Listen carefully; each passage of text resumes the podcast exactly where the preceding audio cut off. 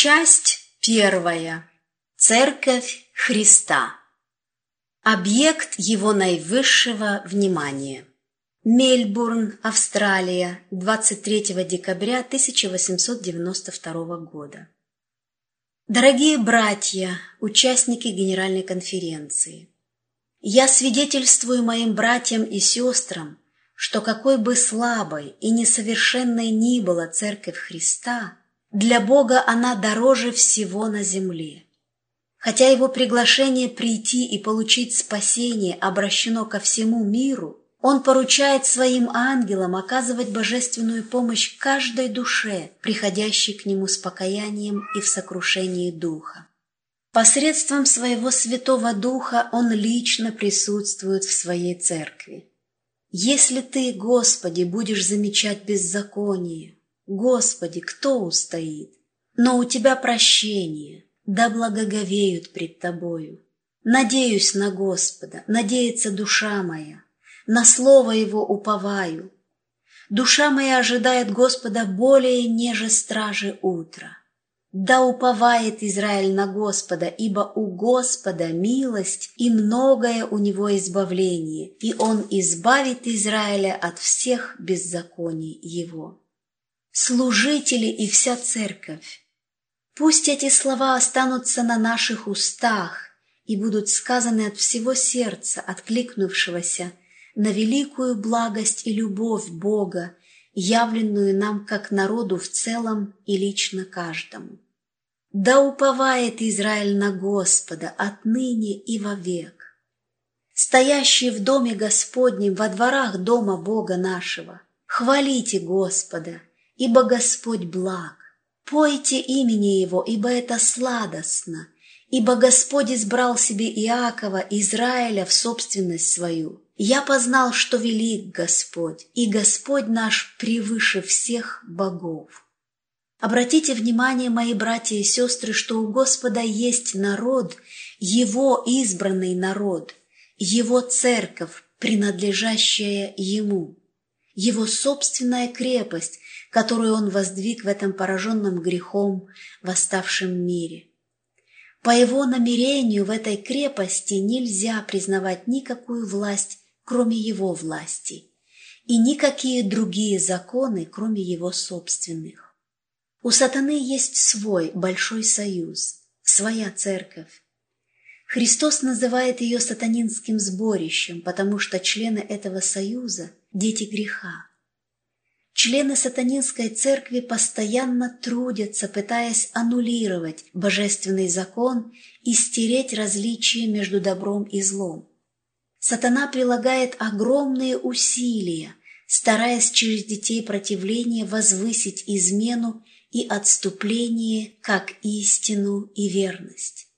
И в это время сила сатанинского вдохновения приводит в движение средства для осуществления его великого восстания против Бога, поднятого им на небе ясные и определенные отличительные признаки. Теперь церковь должна облечься в прекрасную одежду «Христос – наша праведность». Существуют ясные и определенные отличительные признаки, по которым миру станет ясно, что значит высоко поднять заповеди Божьи и веру Иисуса. Красота святости должна предстать в своем естественном блеске, в контрасте с уродливостью и мраком неверных, восставших против закона Божьего. Таким образом, мы признаем Бога и Его закон как основание Его правления на небесах и на земле. Перед миром нужно ясно и определенно поддерживать Его авторитет – невозможно признавать любые законы, вступающие в противоречие с законами Иеговы. Если, вопреки Божьим правилам, миру позволено влиять на наши решения и наши действия, значит, Божья цель отодвигается в сторону. Какой бы благовидной ни была отговорка, но если церковь колеблется в данном отношении, в небесных книгах против нее записывается – предательство священных истин и измена Царству Христа. Перед всей Вселенной и царствами мира церковь должна твердо и решительно держаться своих принципов. Неуклонная преданность в сохранении чести и святости закона Божьего привлечет внимание и вызовет восхищение даже со стороны мира, и многие люди, видя добрые дела, захотят прославить нашего Небесного Отца. Верные и истинные носят печать неба не по решению земных владык. Все люди узнают истинных и верных учеников Христа. Они узнают их, когда увенчанные и прославленные, как чтущие Бога и почтенные им, они будут обличены вечной славой. Господь наделил свою церковь способностями и благословениями, чтобы ее члены могли представить миру его собственный, совершенный образ, чтобы его церковь была безупречной в нем и могла стать постоянной представительницей иного, вечного мира и тех законов, что стоят выше законов земли. Его церковь должна быть храмом, построенным по божественному образцу. Ангел-архитектор принес с неба золотую мерную трость, чтобы каждый камень храма был вытесан, отмерен и отполирован по божественным меркам и сиял, словно небесный символ, излучая во всех направлениях яркие, чистые лучи солнца праведности. Церковь следует питать небесной манной и хранить исключительно под его благодатью. Облеченная во всеоружие света и праведности, она выходит на свою окончательную битву. Шлак, как бесполезный материал, будет удален, и только истина свидетельствует миру об ее освященном и облагороженном характере. Божественные опыты Господь Иисус творит опыты в человеческих сердцах через проявление милости и щедрой благодати. Он совершает такие изумительные преобразования, что сатана со всем его ликующим бахвальством, со всем его злым сборищем, объединившимся против Бога и законов его правления, стоит, глядя на них, как на крепость неприступную для его вымыслов и заблуждений. Они являются для него необъяснимой тайной. Ангелы Божьи, серафимы, херувимы, божественные силы, которым поручено помогать человеческим существам, с изумлением и радостью глядят, как падшие люди, прежде бывшие чадами гнева, теперь, благодаря работе Христа, развивающего их характер по божественному подобию, становятся сыновьями и дочерьми Бога, выполняющими важную роль в служении и радостях неба. Свою церковь Христос вознаградил обилием талантов, чтобы спасенные и искупленные им люди воздали Ему должную славу. Церковь, наделенная праведностью Христа, является Его сокровищницей, в которой полностью и окончательно должны проявиться богатство Его милости, Его любви, Его благодати. В своей посреднической молитве он провозгласил, что любовь Отца к нам так же велика, как к Нему, единородному Сыну, и что мы окажемся с Ним там, где Он, навсегда соединенные с Христом и Отцом. Эти слова вызывают изумление и радость у небесного сонма. Обильный, щедрый дар Его Святого Духа должен служить для Церкви ограждающей, огненной стеной, которую не могут преодолеть силы ада. Христос смотрит на своих детей безупречно чистых, незапятнанных и совершенных, как на награду за все Его страдания, за его смирение и его любовь, и как на новое свидетельство его славы, славы Христа, великого центра, из которого излучается вся слава. Блаженны, званые на брачную вечерю Агнца. Для дальнейшего изучения служители Евангелия, страница 200, 231, 501 и 502 и «Желание веков», страница 441 и страница 680. Церковь – собственность Божья. Церковь является Божьей собственностью, и Бог постоянно помнит, что она существует в мире, подвергаясь искушениям сатаны. Христос никогда не забывает дней своего уничижения. Пережив унижение, Иисус не утратил своего человеколюбия. Он исполнен той же нежной любви и жалости, и его всегда трогает человеческое горе. Он был мужем скорбей, изведавшим болезни. Он не забывает своих представителей, свой народ, который борется за защиту его попранного закона. Он знает, что мир, ненавидевший его, ненавидит и их. Хотя Иисус вознесся на небеса, существует еще живая цепь, связывающая верующих в Него с Его сердцем, исполненным бесконечной любви. Его сердце проникнуто состраданием к самым смиренным и слабым. Он никогда не забывает, что является нашим представителем и что Он облечен в наше естество. Иисус видит свою истинную церковь, самое большое стремление которой трудиться вместе с Ним в великой работе спасения душ.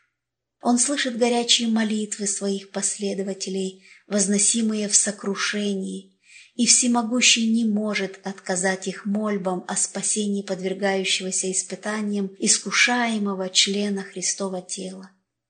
Итак, имея первосвященника великого, прошедшего небеса, Иисуса, Сына Божия, будем твердо держаться исповедания нашего, ибо мы имеем не такого первосвященника, который не может сострадать нам в немощах наших, но который, подобно нам, искушен во всем, кроме греха.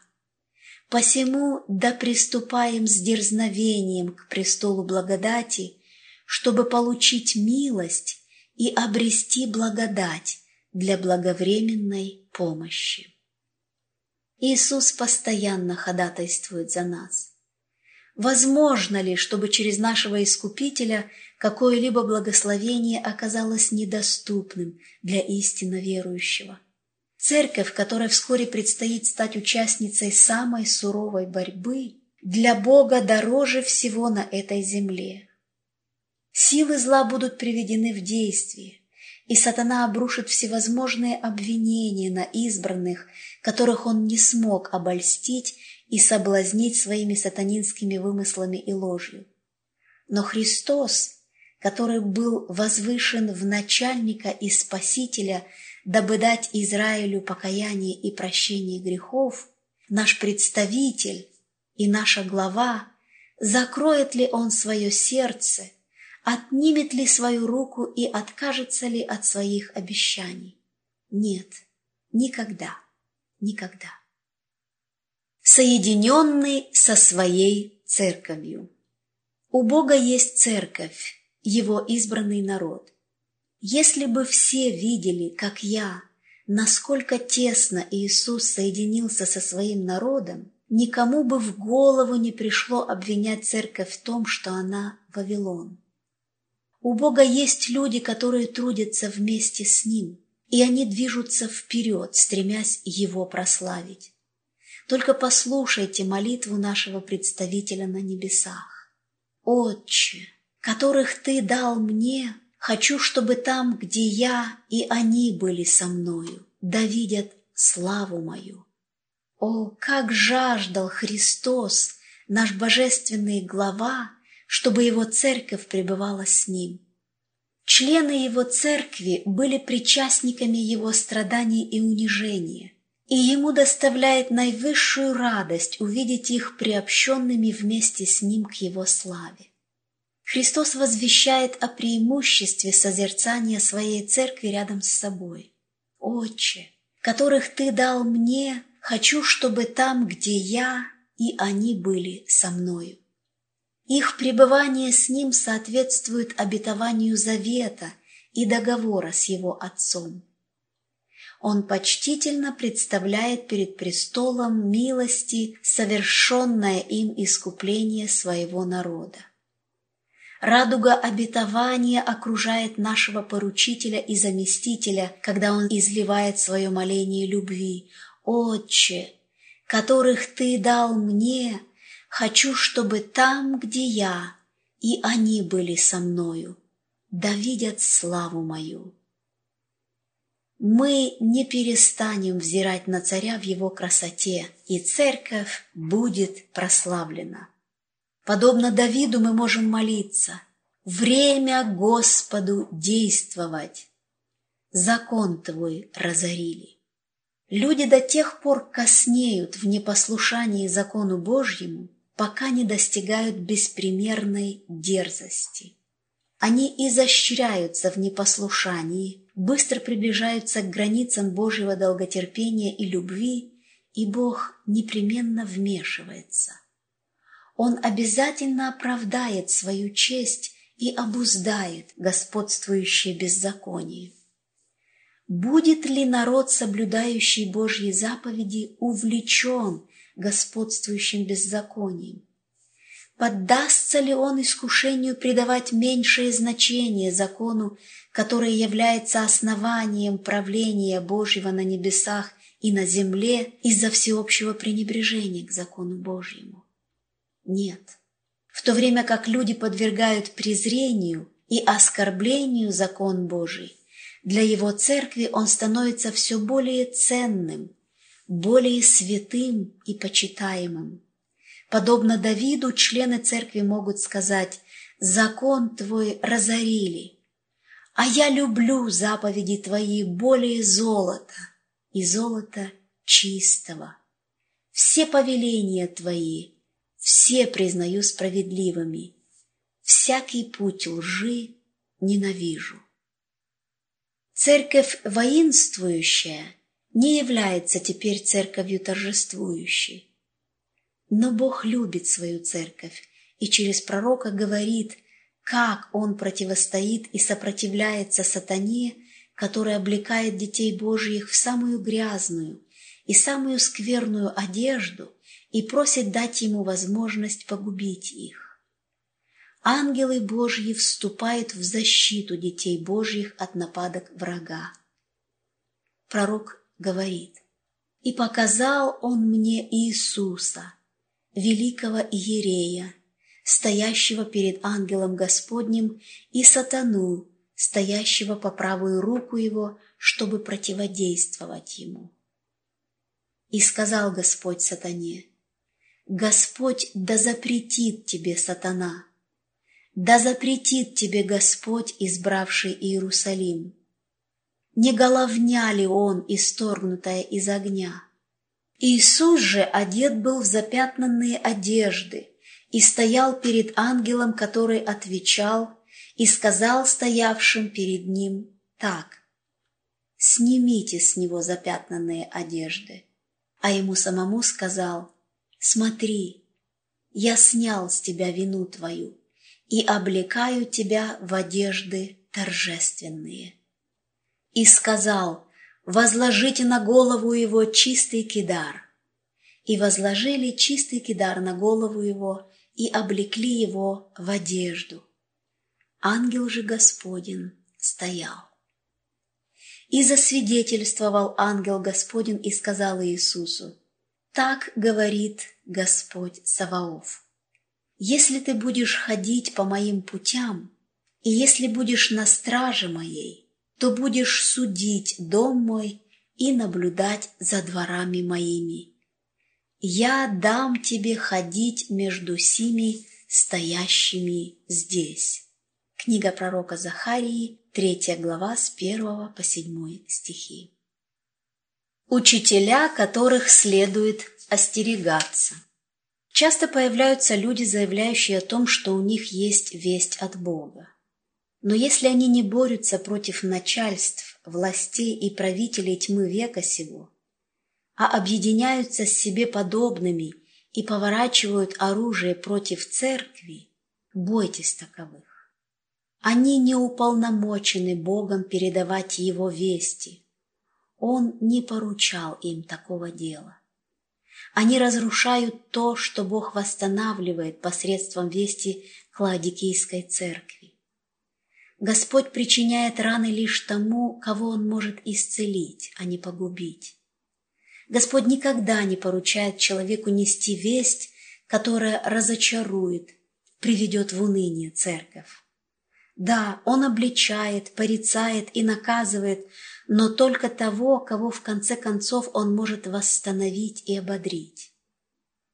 Как радовалось мое сердце отчету Генеральной конференции о том, что многие сердца были смягчены и покорены, многие смиренно исповедовались и освободили дверь своего сердца от хлама, который мешал Спасителю войти. Как я обрадовалась, узнав, что многие приветствовали Иисуса как неизменного друга. Как же получилось, что брошюры, обвиняющие церковь адвентистов седьмого дня в том, что она стала Вавилоном, распространились повсюду как раз в то самое время, когда церковь получала излитие Духа Божьего. Как люди могут настолько обманывать себя, что воображают, будто громкий клич означает призыв к народу Божьему выйти из церковного братства, которое наслаждается временем духовного пробуждения. О, пусть эти обманутые души тоже окажутся в потоке благословения, примут его и будут наделены силою свыше. Для дальнейшего изучения ранние произведения, страница 97 по 104, Свидетельство для церкви, том 5, страницы 394, 484 и 582.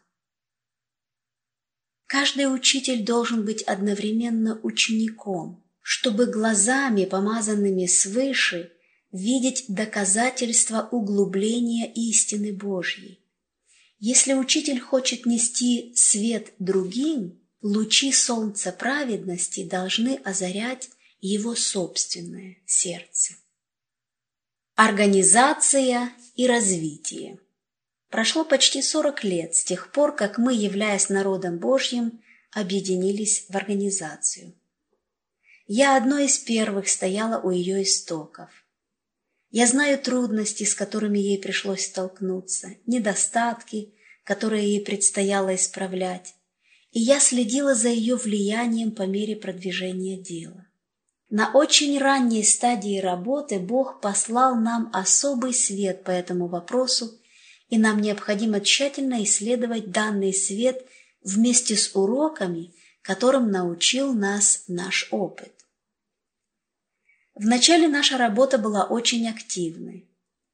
Нас было мало, и в большинстве своем мы принадлежали к бедному классу. Наши идеи были почти неизвестны миру. У нас не было домов для богослужений, у нас было лишь немного печатной литературы и очень ограниченные возможности для осуществления нашей работы. Овцы оказались рассеяны по большим и проселочным дорогам, по городам, поселкам и лесам. Заповеди Божьи и вера Иисуса вот что стало нашей вестью. Единство в вере и учении. Мой муж, а также пасторы Джозеф Бейтс, Стефан Пирс, Хирам Эдсон и другие проницательные, благородные, преданные люди оказались среди тех, кто после события, происшедшего в 1844 году, искали истину как скрытое сокровище.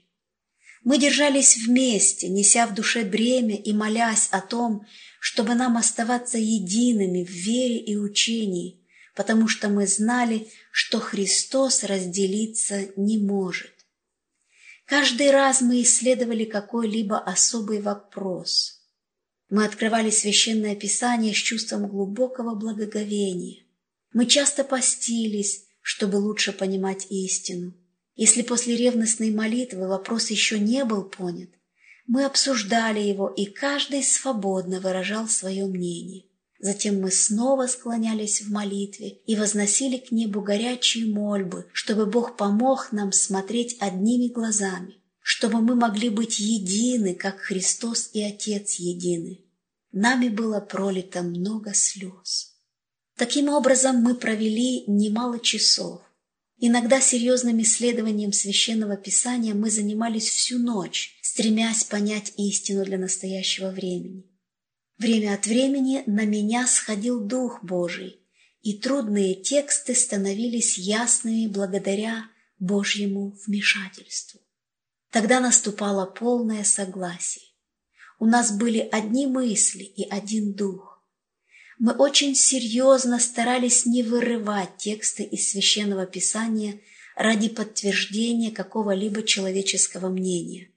Мы старались свести наши разногласия до минимума, не останавливаясь на несущественных вопросах, по которым у нас были разные мнения. Каждый стремился наладить между братьями единство, которое стало бы ответом на молитву Христа о таком единстве учеников, какое было у него с отцом. Иногда один или два брата упорно возражали против представленной точки зрения и действовали по плотским влечениям сердца. Но когда подобное случалось, мы приостанавливали наше исследование и новую встречу переносили на другое время, чтобы дать каждому возможность обратиться к Богу с молитвой и, прося свет с небес, самостоятельно изучить вопрос, вызвавший разногласия. Мы расставались по-дружески, чтобы снова как можно скорее встретиться для дальнейшего исследования. Иногда сила Божья не сходила на нас очень заметным образом, и когда ясный свет открывал нам вопросы истины, мы вместе плакали и радовались. Мы любили Иисуса и любили друг друга. Постепенно нас становилось больше. Посеянное семя оросил Бог, и Он дал ему рост. Вначале мы собирались для богослужения в частных домах, на больших кухнях, в амбарах, в рощах, в школьных помещениях и рассказывали истину тем, кто приходил туда послушать. Но вскоре мы смогли построить для богослужения скромные дома. Введение к церковному порядку. Когда мы численно возросли, стало ясно, что без какой-либо организации нас ждет хаос, и работа не сможет успешно двигаться вперед. Организация была необходима для поддержания работы служителей, для осуществления служения на новых полях, для защиты церквей и служителей от недостойных членов, для содержания церковной собственности, для публикации истины в печать и для многих других целей. И все же среди нашего народа имело место большое сопротивление. Организации воспротивились адвентисты первого дня – и большинство адвентистов седьмого дня вынашивали тоже неприятие. Мы искали Господа в ревностной молитве, стремясь понять Его волю, и через Его Духа был послан свет о том, что церкви необходим порядок и полная дисциплина, что организация ей необходима. Система и порядок видны во всех Божьих делах, во всей Вселенной. Порядок – закон неба, и он должен быть законом Божьего народа на земле. Создавая организацию, мы вели тяжелую борьбу. Несмотря на то, что Господь посылал свидетельство за свидетельством по данному вопросу, оппозиция была сильной, и с ней приходилось сталкиваться вновь и вновь. Но мы знали, что сам Господь Бог Израиля ведет нас и руководит нами через свое провидение. Мы занялись организацией церкви и воочию видели успех, сопровождавший это дело. Когда интересы дела потребовали от нас переключиться на новые вопросы, мы занялись ими. Господь указал нам на важность воспитательной работы – Мы увидели необходимость создания школ, чтобы наши дети получали наставления, свободные от заблуждений ложной философии, чтобы их обучение находилось в гармонии с принципами Слова Божьего. Мы чувствовали острую необходимость в лечебных учреждениях, лучшем средстве оказания медицинской и духовной помощи нашему народу и благословения и просвещения других людей.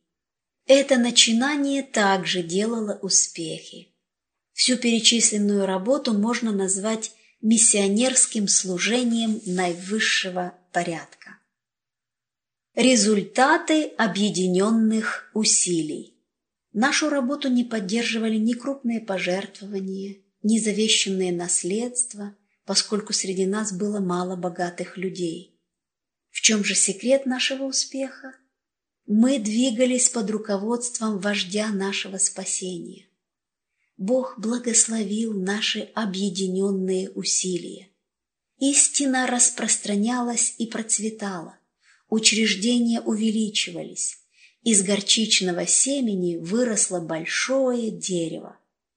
Организационная система оказалась очень успешной. В соответствии с библейским планом мы ввели систематические пожертвования. Тело было составляемо посредством всяких взаимно скрепляющих связей. По мере того, как мы двигались вперед, наша организационная система становилась все более эффективной. Пусть никто не вынашивает мысли о том, что мы можем обойтись без организации.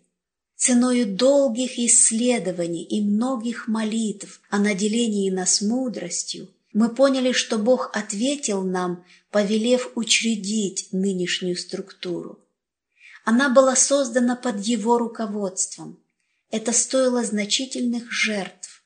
Были преодолены многие конфликты.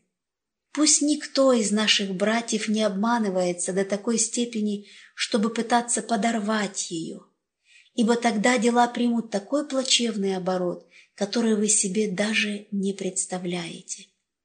Я заявляю вам во имя Господа, что укрепленная, признанная и прочная организация должна существовать.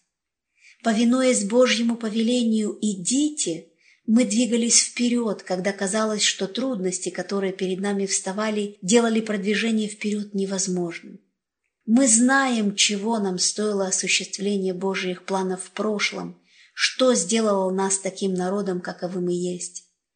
Каждому следует быть чрезвычайно осторожным и не настраивать людей против того, что Бог предназначил для нашего процветания и успеха в продвижении его дела.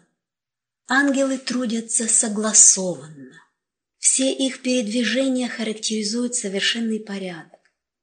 Чем больше мы подражаем гармонии и порядку ангельского сонма, тем успешнее будут усилия этих небесных существ, направленные для нашего блага. Если мы не видим необходимости в согласованном действии и не проявляем дисциплины, порядка и собранности в наших поступках, то и ангелы, абсолютно организованные и движущиеся в совершенной гармонии, не могут успешно трудиться для нас. Они отворачиваются с печалью, потому что не уполномочены благословлять беспорядок, путаницу и дезорганизацию. Все желающие сотрудничать с небесными вестниками должны трудиться в союзе с ними. Имеющие помазание свыше всеми силами станут поощрять порядок, дисциплину и единство действий, и тогда Божьи ангелы начнут сотрудничать с ними. Но никогда, никогда эти небесные вестники не поддержат анархию, хаос, путаницу. Все эти изъяны являются результатом сатанинских усилий ослабить наши силы, подорвать наше мужество и помешать успешной деятельности. Сатана хорошо знает, что только порядок и согласованные действия приводят к успеху. Он хорошо знает, что все, связанное с небесами, находится в совершенном порядке, что движения ангельского сонма отмечены взаимным подчинением и абсолютной дисциплиной. Он намеренно старается отвести людей, называющих себя христианами, как можно дальше от небесного порядка. Поэтому он обольщает даже тех, кто называют себя Божьим народом, внушая им, что порядок и дисциплина противоречат духовности, что единственная гарантия их безопасности состоит в том, чтобы каждому следовать своим собственным путем и держаться подальше от христиан, объединенных в организацию, стремящихся установить дисциплину и быть единодушными в своих действиях. Все усилия навести порядок считаются опасным ограничением законных прав на свободу, и порядка боятся как папизма. Увлеченные души, держащиеся подобного мнения, полагают, что хвалиться своим свободомыслием и независимостью действий – это добродетель. Ни одного человека они не признают за непререкаемый авторитет. Они не подчиняются никому. Мне было показано, что сатана специально внушает людям, будто Божий порядок для них – это действовать самостоятельно, избирать свои собственные пути независимо от собратьев. Индивидуальная ответственность и христианское единство. Бог выводит свой народ из мира на высокий пьедестал вечной истины, заповедей Божьих и веры Иисуса. Он не перестанет дисциплинировать и готовить свой народ. Его дети не будут расходиться во мнениях, когда один верит в одно, другой в совершенно противоположное, и каждый член движется независимо от тела. Через разнообразие даров – и разные формы руководства, которые Бог учредил в церкви, все придут в единство веры. Если один человек толкует библейскую истину по-своему, не считаясь с мнением братьев, и оправдывает свой образ действий, заявляя, что он имеет право на собственную точку зрения, а затем навязывает братьям эту точку зрения, как может исполниться молитва Христа? А если появится еще один человек, заявляющий о своем праве верить в то, что ему вздумается, и говорить об этом, не обращая внимания на убеждения тела церкви, возможно ли достичь той гармонии, которая существует между Христом и Его Небесным Отцом и которая должна существовать между братьями, поскольку именно об этом молился Христос. Хотя на каждого возложено индивидуальное служение и индивидуальная ответственность перед Богом, мы не должны руководствоваться нашим собственным независимым суждением, свободным от мнения и чувств наших братьев, ибо такое поведение приведет к беспорядку в церкви. Обязанность служителей – уважать мнение своих братьев – Однако их отношения друг к другу, а также учения, которые они преподают, должны быть проверены законом и откровением. Тогда, если наши сердца способны принимать наставления, между нами не возникнет разделений.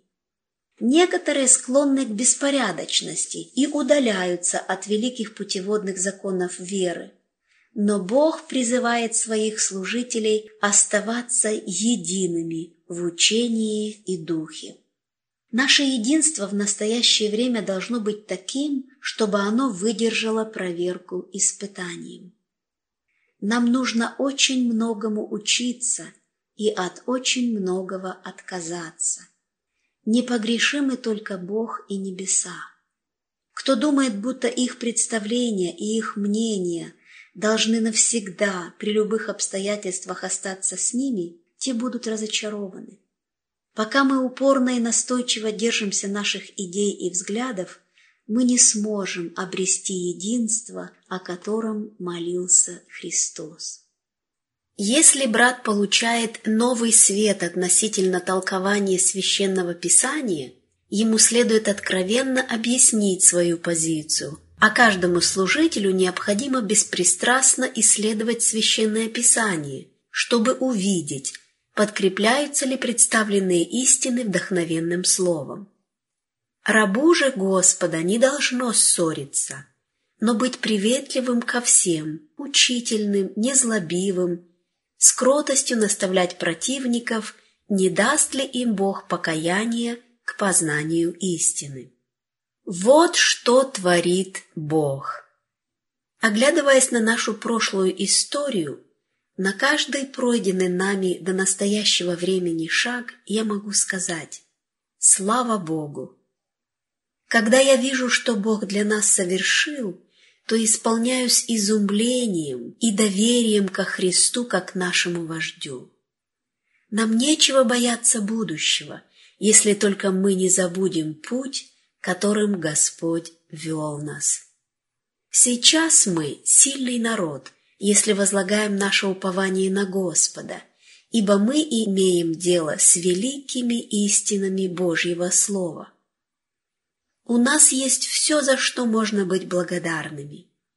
Если мы не перестанем ходить во свете, которым озаряют нас живые глаголы Божьи, нам будут доверены большие задачи, соответствующие великому свету, данному нам от Бога.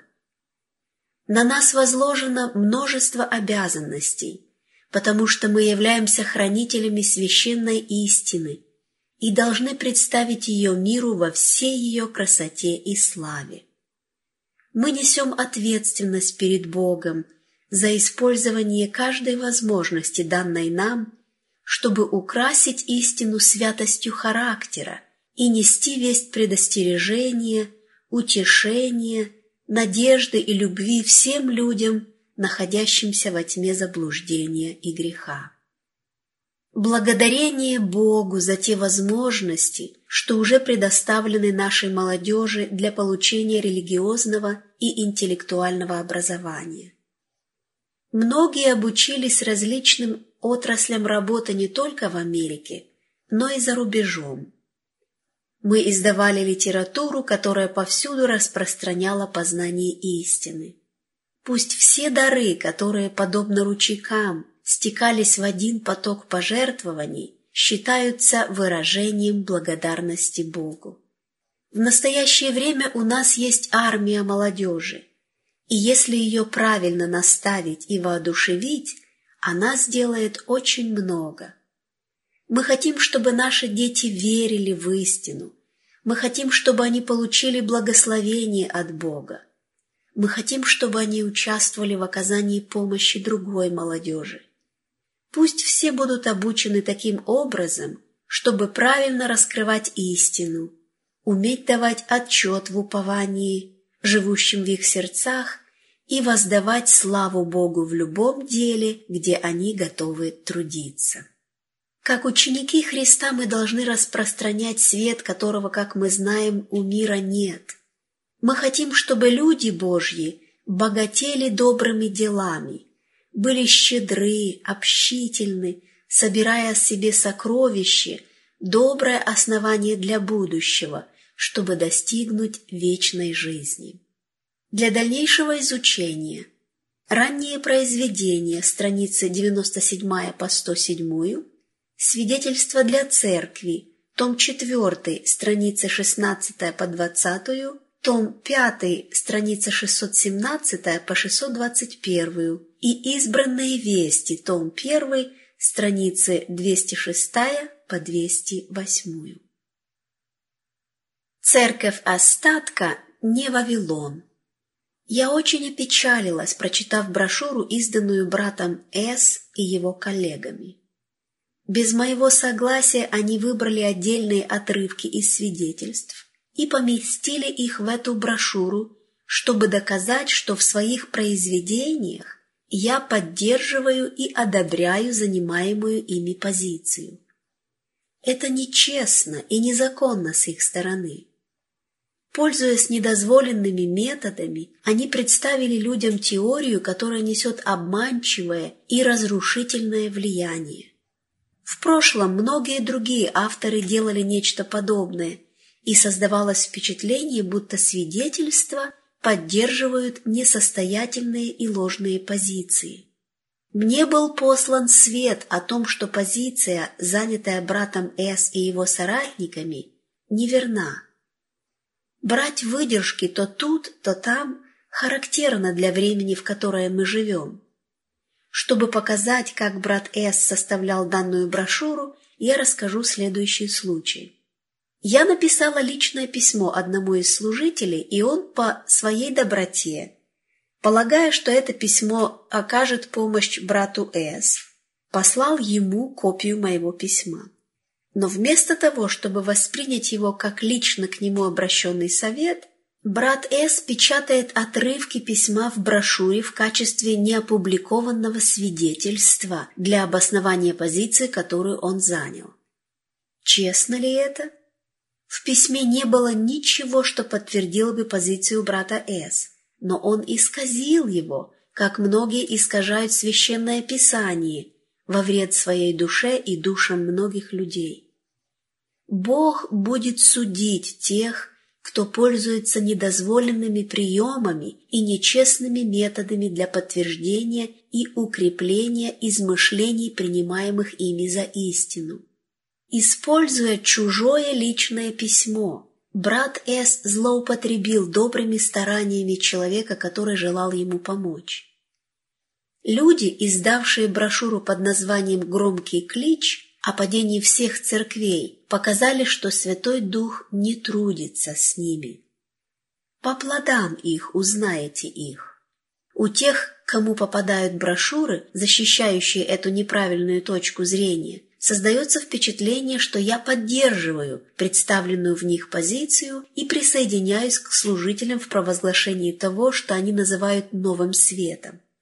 Знаю, что их весть смешана с истиной, но, смешав с заблуждением, они ее исказили и извратили. Я бы хотела сказать брату, пославшему этим недобросовестным людям копию моего письма, «Я вас ни капли не осуждаю» и никто не должен винить вас за это. Если бы я осудила и обвинила вас, тогда как ваши побуждения и намерения были добрыми, то Бог не был бы доволен. Если брат, которому вы желали помочь, поступил вольно и предал ваше доверие, не вините себя и не огорчайтесь результатом его неверности. Наставление ученикам в свидетельствах освещены некоторые вопросы, предназначенные не для мира, а только верующим детям Божьим. Содержащиеся в них наставления, предостережения, порицания и советы непозволительно обращать напрямую к миру. Искупитель мира, посланник Божий, величайший учитель, которого когда-либо люди знали, давал определенные наставления не всему миру, а только своим ученикам. Хотя у него было что сказать людям, собравшимся вокруг него, у него всегда был особый свет и наставления, предназначенные лишь для его последователей, а не для всего множества, потому что все не поняли бы и не оценили их. Христос послал своих учеников проповедовать, и когда они возвратились со своего первого миссионерского задания – и рассказывали о своих опытах и успехах в возвещении Царства Божьего, он сказал им, «Пойдите вы одни в пустынное место и отдохните немного». Там в уединении Иисус давал своим последователям такие наставления, советы, предостережения, замечания, какие, по его мнению, были необходимы в их служении. Но данные им наставления нельзя было без разбора сеять в разношерстную толпу, поскольку его слова предназначались только его ученикам. В отдельных случаях, совершая исцеление, Господь запрещал людям, получившим от Него благословение, рассказывать об этом. Они должны были проявить Ему послушание и понять, что Христос требовал от них молчания не просто так, но имея для этого вескую причину, а они немудро пренебрегали высказанным им желанием. Для них было бы достаточно знать, что он ожидал от них мудрого поведения и имел убедительную причину для своего настойчивого требования. Господь знал, что, исцеляя расслабленного, восстанавливая зрение слепому и очищая прокаженного, он подвергал опасности свою собственную жизнь. Коль скоро священники и правители могли не признать данные им доказательства его божественной миссии, они принялись бы ложно истолковывать и искажать его слова и поступки и выдвигать обвинения против него.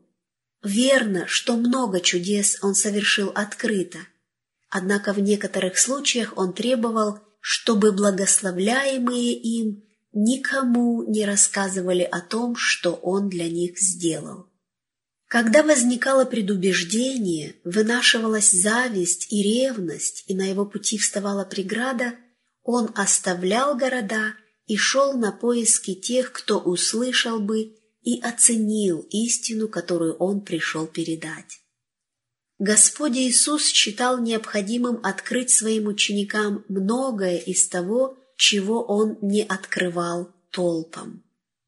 Он ясно показал ученикам причину ненависти к Нему со стороны книжников, фарисеев и священников и рассказал им о том, как Его предадут, как Он будет страдать и какая смерть ожидает Его. Но он не открыл этого миру.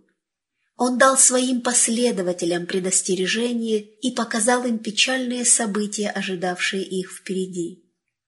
Он преподал им драгоценное наставление, которое они не поняли вплоть до его смерти, воскресения и вознесения. Когда на учеников был излит Святой Дух, они вспомнили все, что говорил им Учитель.